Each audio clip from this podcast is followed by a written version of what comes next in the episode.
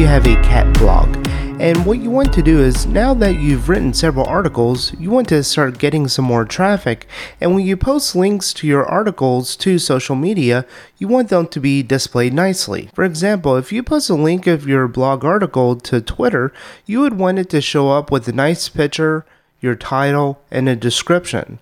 So today we're going to be looking at the gem meta tags, which will help your Rails application accomplish this. The meta tag gem is a very simple yet powerful gem, and it allows you to set meta tags in your HTML covering different things like titles, descriptions, keywords, favicons, RSS feeds, and other things. So it's going to be able to provide your search engines as well as social media networks more information about that page so they can sell them nicely whenever you post a link or whenever your website is parsed by a search engine so it can then display better information. So to get started, let's add the meta tags gem to our library and don't forget to run bundle and restart your application. And then we'll create an initializer file which will create some limits around each one of our tags.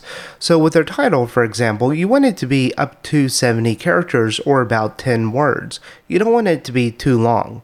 Similar with the description, you want that to be up to 160 characters, and your keywords, you want to limit those to about 20 words or up to 255 characters. And then in your application layouts file, you want to add in the display meta tags into your head tags. And then in your controller under your show action, because this is where we are displaying our article, we can start adding in our meta tags.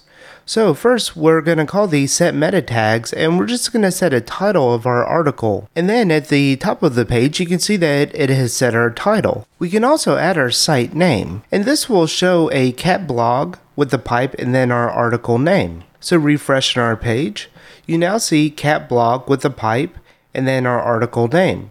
If you do want to reverse this action, it is fairly simple by just passing reverse true into here.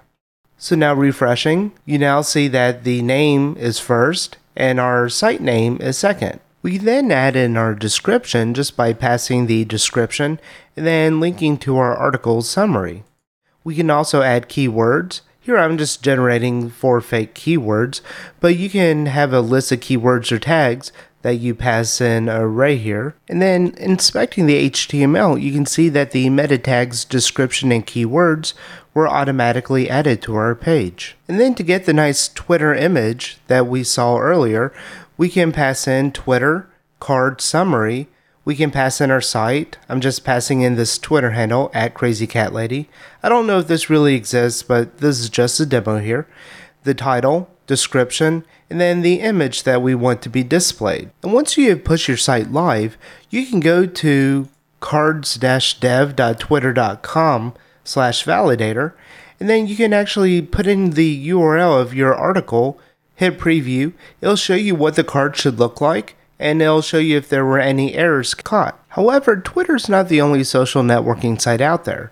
So, Facebook had developed a while ago something called Open Graph, where you can pass in similar information here. It will then be displayed appropriately and look nice when you post a link on other social media sites. And Facebook does provide an open graph validator as well, so you can kind of preview what your card will look like once it's shared. And the meta tags gem also supports a few other options where you can pass in an alternate and if you have a different language, then you can pass into a different site. And you can also include RSS feeds as well. Well, that wraps up this episode about meta tags today.